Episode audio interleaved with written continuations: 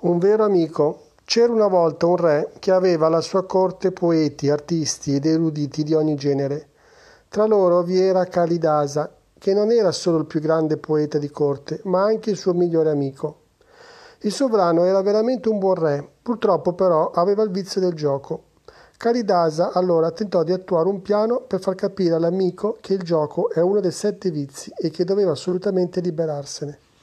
Un giorno, come era solito fare, il re si recò con la sua portantina nella casa del gioco reale.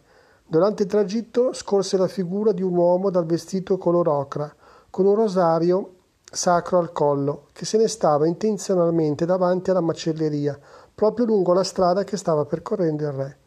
Quando la portantina fu quasi vicino a quest'uomo, egli si mise a parlare a gran voce con il macellaio, mostrando interesse all'acquisto della carne. Il re, preso dalla curiosità, si avvicinò e mandò un servitore a vedere cosa avesse a che fare un rinunciante con il macellaio. L'uomo, con uno strano sorriso, disse al servitore Oh, dite pure al re di non preoccuparsi, perché non solo mangio carne, ma bevo anche alcolici. Il re, al sentire queste parole, divenne furioso. Come poteva tollerare che un monaco rinunciante avesse la sfrontatezza di mangiare carne e bere liquori? E inoltre come poteva procurarsi denaro per queste costose e cattive abitudini? Il servo tornò con la risposta. Giocando e vincendo al gioco, sire. Dice che è il modo più facile per sfilare denaro dalle tasche degli altri. A questo punto il re realizzò che il monaco vestito color ocra non doveva essere un uomo qualsiasi e decise di abbandonare l'idea del gioco e di ritornare a palazzo.